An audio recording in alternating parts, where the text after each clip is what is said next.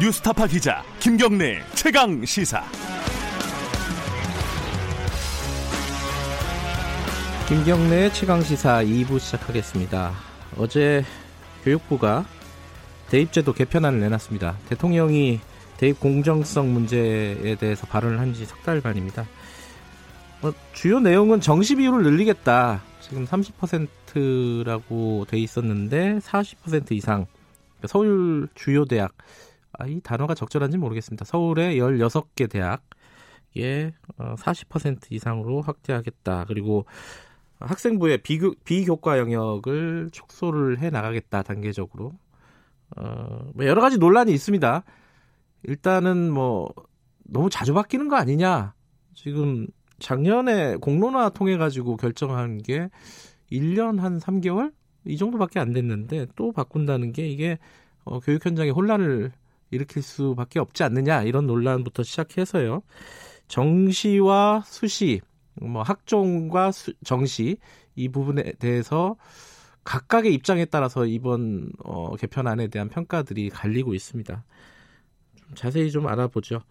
어, 교육부의 박백권 아 이게 발음, 발음이 좀 어렵네요. 박백범 차관님 연결돼 있습니다. 안녕하세요. 네 안녕하세요 박백범입니다. 예. 뭐 좀 큰 틀에서 몇 가지 좀 여쭤보고 내용을 내용으로 들어가야 될 것 같아요. 오늘 네. 아침에 뭐 신문이나 이렇게 보셨죠 다? 예, 저 스크랩 중심으로 네. 일독하고 나왔습니다.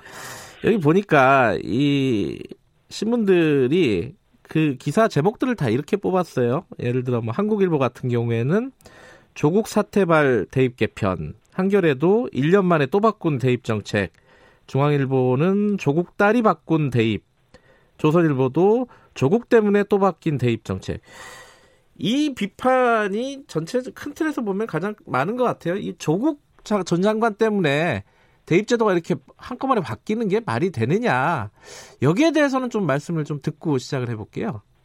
예, 그 우리 언론에서 항상 그 대학 입시 정책에 대해서는 이제 크게 취급을 해주시는 경향이 있는데요. 그렇죠. 냉정하게 네. 보시면 네. 작년에 발표했던 것은 공론화 과정을 거쳐서 전체 대학이나 전체 입시 제도에 대한 개선 방안을 발표를 했던 거고요. 네. 그런 과정 속에서 여러 가지 그동안 지적됐던 네. 학생부 종합 전형의 불공정성 내지는 불투명성, 소위 깜깜이 전형이다. 네. 뭐 부모 찬스를 쓴다는 그런 지적에 대한 개선 방안, 그리고 한쪽으로 쏠린 지나치게 학종이나 논술로 쏠린 대학에 대한 일부 대학에 대한 개선 방안이 이번에 발표된 거거든요. 그래서 음. 작년에 발표된 그 정책의 연장선상에 있다 이렇게 봐주시면 될 것 같고요. 네. 너무 이제 민감하게 지나치게 반응한다기보다는 네. 기존의 정책의 바탕을 두고 거기서 바꿔야 될 것들을 바꿔 나간다 음. 이렇게 봐주시면 되겠습니다. 그 한마디로 얘기하면은 이제 내년 입시에서 지금 정시를 30% 이상으로 좀 맞췄잖아요, 이 대학들이. 예, 예, 네 그렇습니다. 그러면 당장 이제 어 2023년부터 어 정시 비율을 40%로 맞춰라. 그 전에도 이제 네. 좀 늘려 나가도록 좀 교육부에서 조정을 할 거 아니겠습니까?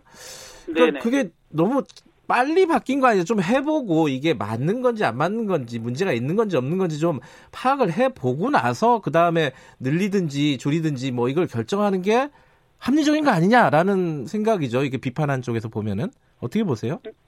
예, 그 30%에 맞춰달라고 했던 것은 이제 예. 전체 대학에 대한 요구 사항이었고요. 예. 그러니까 우리 4년제 대학만 해도 한 200개 예. 정도 되지 않습니까? 그럼에도 불구하고 이번에 그 다시 요구하신 요구하게 된 16개 대학은 네. 너무 그 다른 일반 대학들에 비해서 논술이나 학생부 종합 전형 쪽으로 현상이 치, 지나친 대학들이었습니다. 아하. 그러니까 핀셋으로 그런 대학만 뽑아내 가지고 네. 그런 대학은 다른 대학에 비해서 지나치게 쏠림 현상이 심하니까 그 대학만큼은 좀 40%로 수능을 좀 맞춰주시고 그러면서 음. 논술 같은 거를 좀 줄여주십시오. 그렇게 요구를 하게 된 것이죠.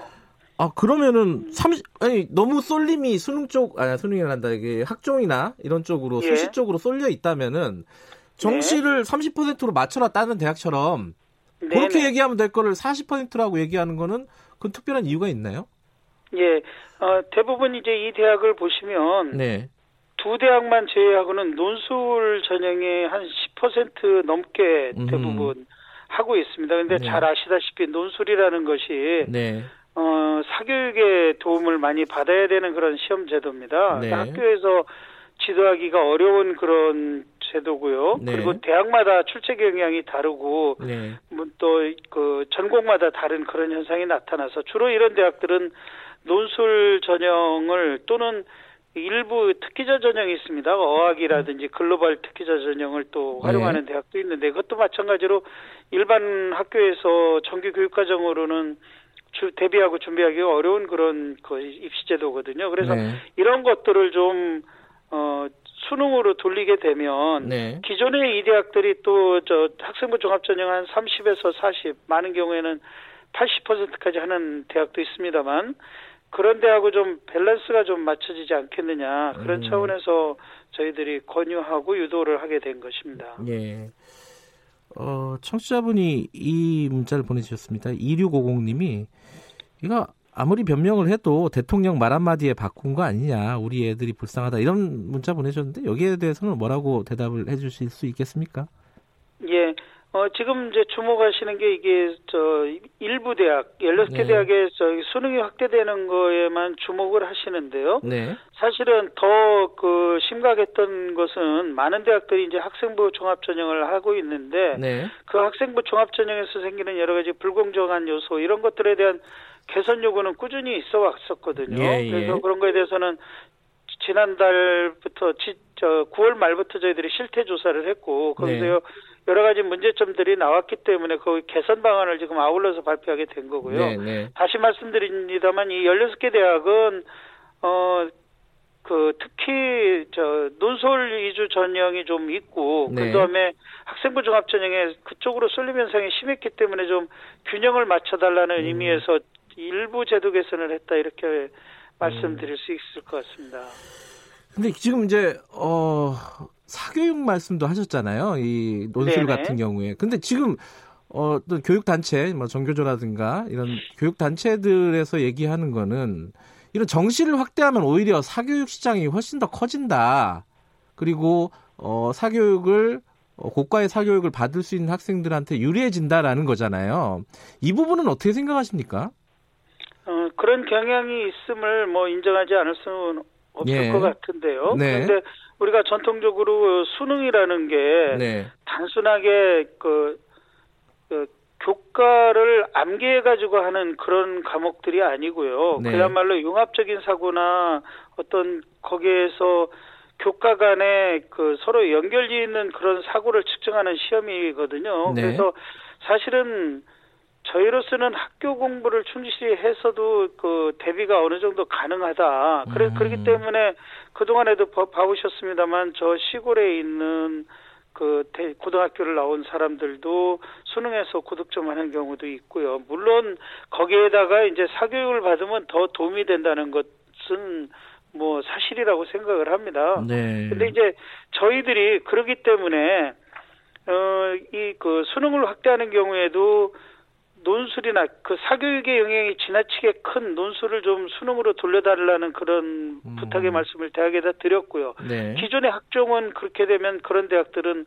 학종 그대로 남아 있는 거라고 보시면 되고요. 네. 그리고 이번에 또 어, 어려운 형편에 있는 그 우리 아이들이나 또는 저 일반 고등학교의 그 대학 진학을 좀더 수월하게 할 수 있도록 네. 기회균등 전형이라든지 지역균등 전형을 확대했다는 말씀을 드리겠습니다. 그러니까 차관님도 어, 정시를 확대하면은 사교육 시장이 좀 어, 흔들릴 수 있다, 문제가 있을 수, 커질 수 있다 이런 부분에 대해서는 일정 부분 좀 인정하시는군요. 지금 말씀 들어보니까. 네, 뭐저 사실은 그런데 좀 우려가 있고요. 네. 그다음에 이제 재수생이 증가한다는 그렇죠. 그런 지적이 네. 있는 것도 저희들 잘 알고 있고요. 네. 그래서 이제 일선 학교에서 좀더더 충실하게 그 교육이 실시가 돼가지고 교육이 돼서 네. 굳이 이런 도움 없이도 좀 어, 충분히 수능을 준비할 수도 있고요. 또는 여전히 그래도 학생부 종합 전형 내지는 교과 전형이 아직도 많은 편입니다. 네.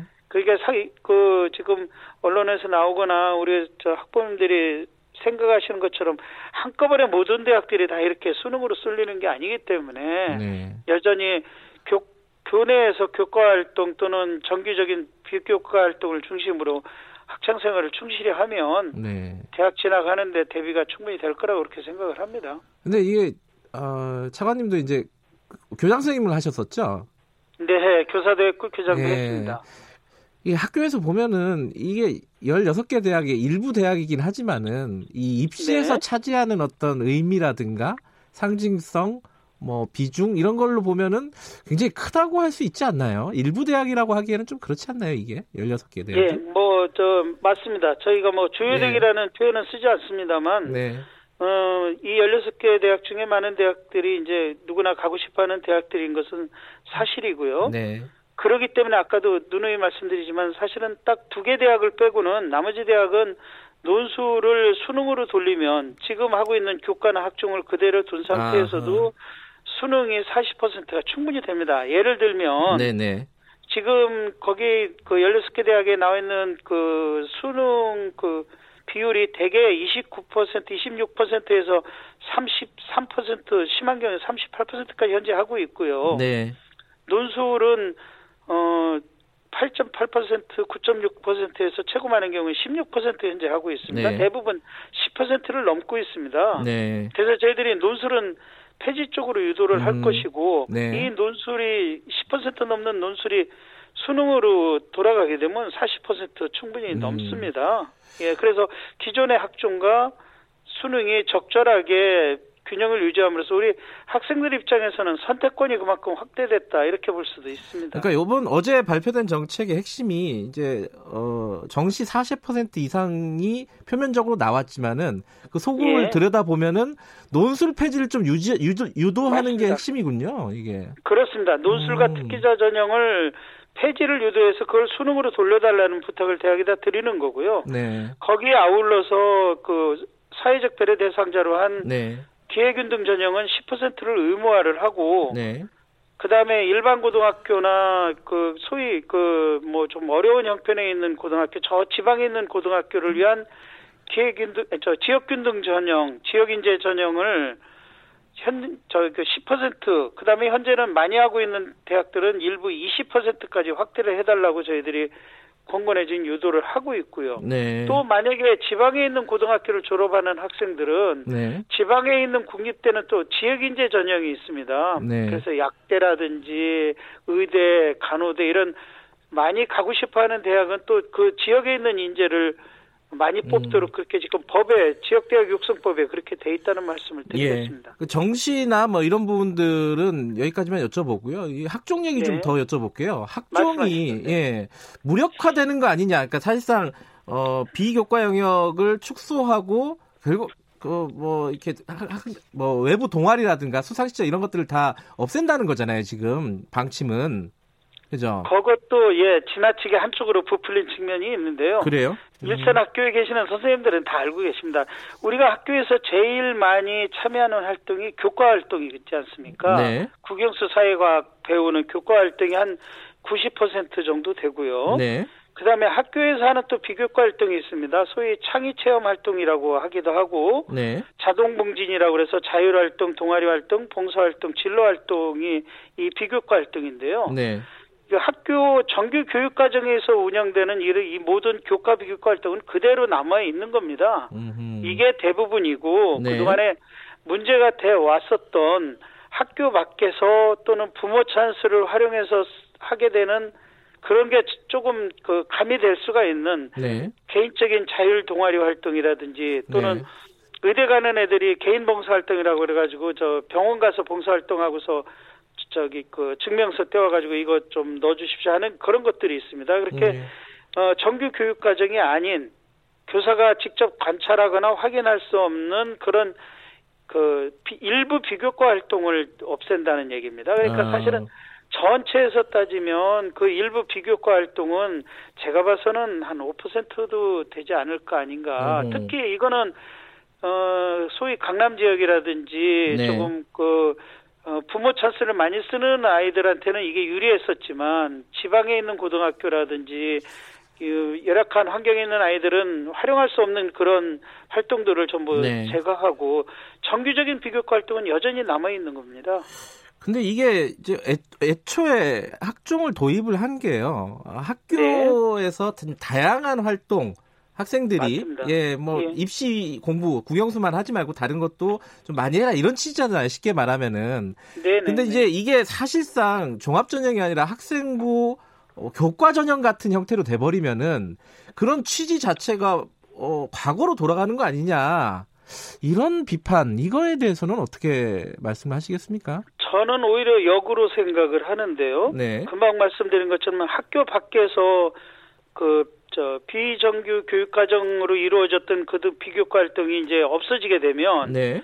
그야말로 학교 안에서 이루어지는 정규 교육 과정 내의 비교과 활동이 더 활발히 될 거라고 음, 생각을 음. 합니다. 예를 들면 아이들이 학교 내에서 하는 그 자율 활동 그러니까 네. 학, 학급 임원이라든지 또는 학교 내에서 체육대회에서 어떤 역할을 했다든지 네. 학생회에서 어떤 역할을 했다든지 하는 거라든지 또는 학교 정규 동아리에서 이루어지는 그런 활동들 네. 그거에 더 주력하지 않겠습니까? 그래서 음, 네. 물론 제일 중요한 거는 소위 내신과 교과 활동입니다. 네. 내신 성적과 그다음에 어, 교과 세부 특기 사항이라고 그래가지고 아까 제가 90% 정도 된다고 그랬는데요. 네.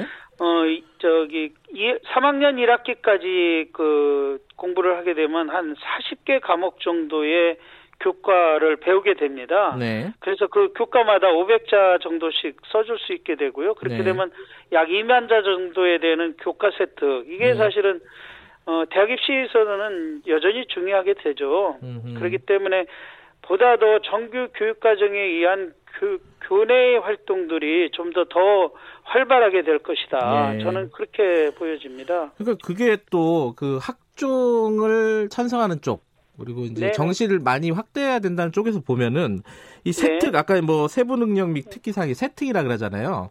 네네. 그런 것들을 선생님이 써주는 거 그런 것들은 여전히 남아 있는데 이런 것들이 사실 네. 복불복이다 이런 비판들이 좀 있잖아요. 있, 지 않았습니까? 그죠?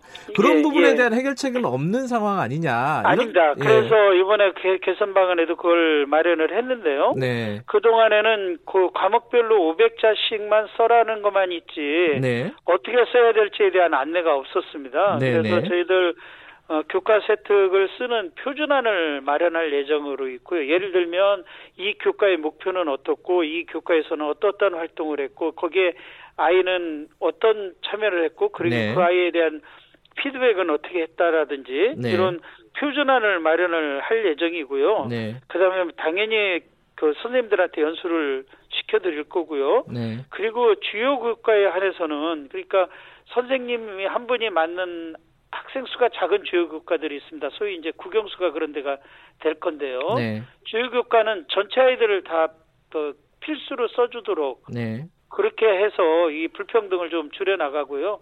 그게 좀 숙달이 되면 그 모든 과목으로 확대해 나가는 쪽으로 그렇게 할 예정으로 있다는 말씀을 드리겠습니다. 예. 어 지금 그 문자 중에 그런 말이 있습니다. 2000 네. 2022년도부터 지금 어 그 정시를 확대하는 거를 어, 권유를 권고를 한다는 말이잖아요. 16개 대학에. 네네, 네, 근데 그거 지금 고1 고1이잖아요. 그 애들이 지금 네네, 해당되는 네. 학생들이 고1인데 지금 고1들은 어, 지금 입시 제도에 맞춰 가지고 공부를 하고 있는데 이게 네. 어, 가능한 일이냐? 이게 너무 지금까지 했던 어떤 계획들을 다 바꿔야 되는 거 아니냐 이런 불만을 좀 말씀해 주셨어요. 어떻게 생각하세요? 그 그 쓰신 분이 어떤 분이신지 잘 모르겠습니다만 제가 생각에는 학생이나 학부모는 아닌 것 같습니다. 왜 그러냐면 아 그래요? 양기형님인데요. 예, 어. 예, 예. 왜냐하면 예. 한번 생각을 해보십시오. 고등학교 1학년이면 당연히 학교 교육에 충실히 해야 된다고 생각을 할 거고요. 아 그건 약간 좀 교육... 이상론 아닌가요? 아니요, 아니요.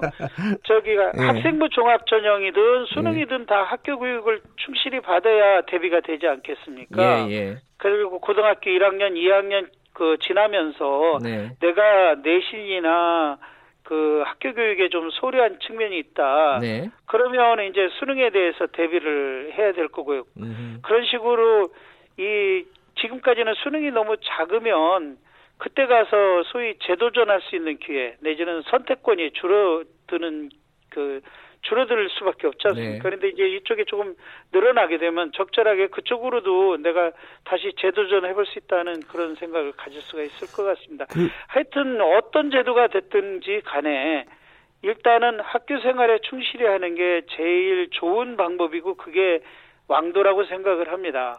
너무 이것저것에 이게 휘둘릴 필요가 없다는 생각을 그 가지시는 게 중요하다고 저는 아, 봅니다. 그게 참 원칙적으로 예. 맞는 얘기인데 이게 예, 입시의 예. 당사자들은 또 그렇게 생각을 잘 못하잖아요. 그 예컨대 학종이 네. 변별력이 떨어지게 된다면은 만약에 지금보다요. 어떤 네네. 부작용은 좀 감소하더라도 학종의 변별력이 떨어지게 되면은 주요 학교들이 예컨대 심층 면접 이런 것들을 강화하는 방향으로 하면은 또 다른 어떤 준비해야 되는 것들, 사교육 이런 것들이 또 발생한 학생들의 부담 이런 것들이 생기지 않을까 이런 걱정도 있더라고요.